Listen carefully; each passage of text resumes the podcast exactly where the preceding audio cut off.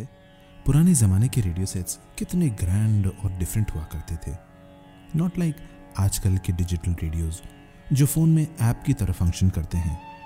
Auto scan करो और सारे रेडियो स्टेशन तुरंत रेडी टू प्ले उस ज़माने का रेडियो सेट बड़ा और भारी था।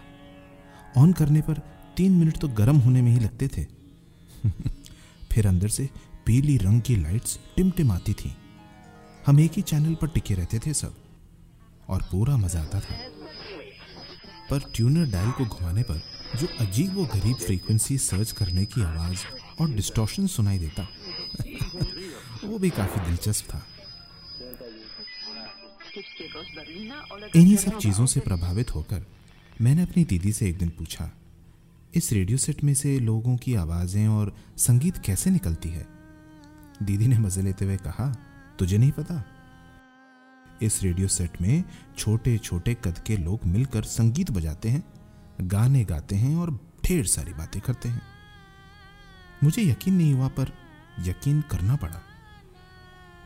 मैंने भी सोच लिया था, बड़ा होकर, छोटा बनकर, इस रेडियो सेट में घुसकर बातें एक दिन ज़रूर करूँगा। कॉलेज के बाद एक दिन मेरी मुलाकात आकाशवाणी के वरिष्ठ उद्घोषक से हुई, जिनके बेटे को दीदी पढ़ाया करती थी उन दिनों। एक दिन नसीम जेब जी ने मुझसे पूछा, रेडियो सुनते हो? मैं लपक कर बचपन के दिनों को याद करते हुए तुरंत बोला, जी जनाब, बहुत शौक है। तभी जेब साहब ने बताया कि यंग ग्रेजुएट्स को all India radio voice test screening पर कैजुअल अनाउंसर्स के लिए रिक्रूट किया जा रहा है। मैंने डीडी और फॉर्म अगले दिन ही जमा करवा दिया, फाइनल ईयर की मार्कशीट के साथ। ऑडिशन के दिन मैं बहुत नर्वस था। स्टूडियो में पहली बार प्रवेश किया और आकाशवाणी का इतना बड़ा प्रांगण देखकर थोड़ा सा डर गया था मैं। मुझे एक पर्चा दिया गया जिसमें कुछ अंग्रेज़ी, हिंदी और उर्दू के कठिन अल्फाज लिखे हुए थे। इनमें से कुछ शब्द ऐसे थे जिनको मैं पहली बार उस दिन पढ़ रहा था। दिल ऐसे धड़क रहा था ज़ोर ज़ोर से, यूँ लग रहा था कि मुँह से बाहर ही निकल जाएगा कम वक्त। मैंने ऑडिशन में बहुत फंबल किया उस दिन। लेकिन सफ़ेद पर्दे के दूसरी ओर बैठे अधिकारी ने अपनी भारी और रेडियो वाली तर्ज में मुझसे कहा, आपकी आवाज़ अच्छी है।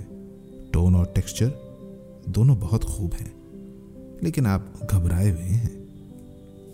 मैंने एक बार और हिम्मत जुटाते हुए उतनी ही घबराहट के साथ अपना ऑडिशन दे दिया, जैसे तैसे और बाहर आ गया।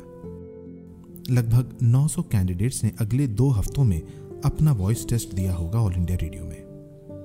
आकाशवाणी के नोटिस बोर्ड पर एक महीने बाद सिलेक्टेड कैंडिडेट्स की सूची प्रकाशित हुई। उस लिस्ट में 20 लोगों के नाम थे और मेरा भी।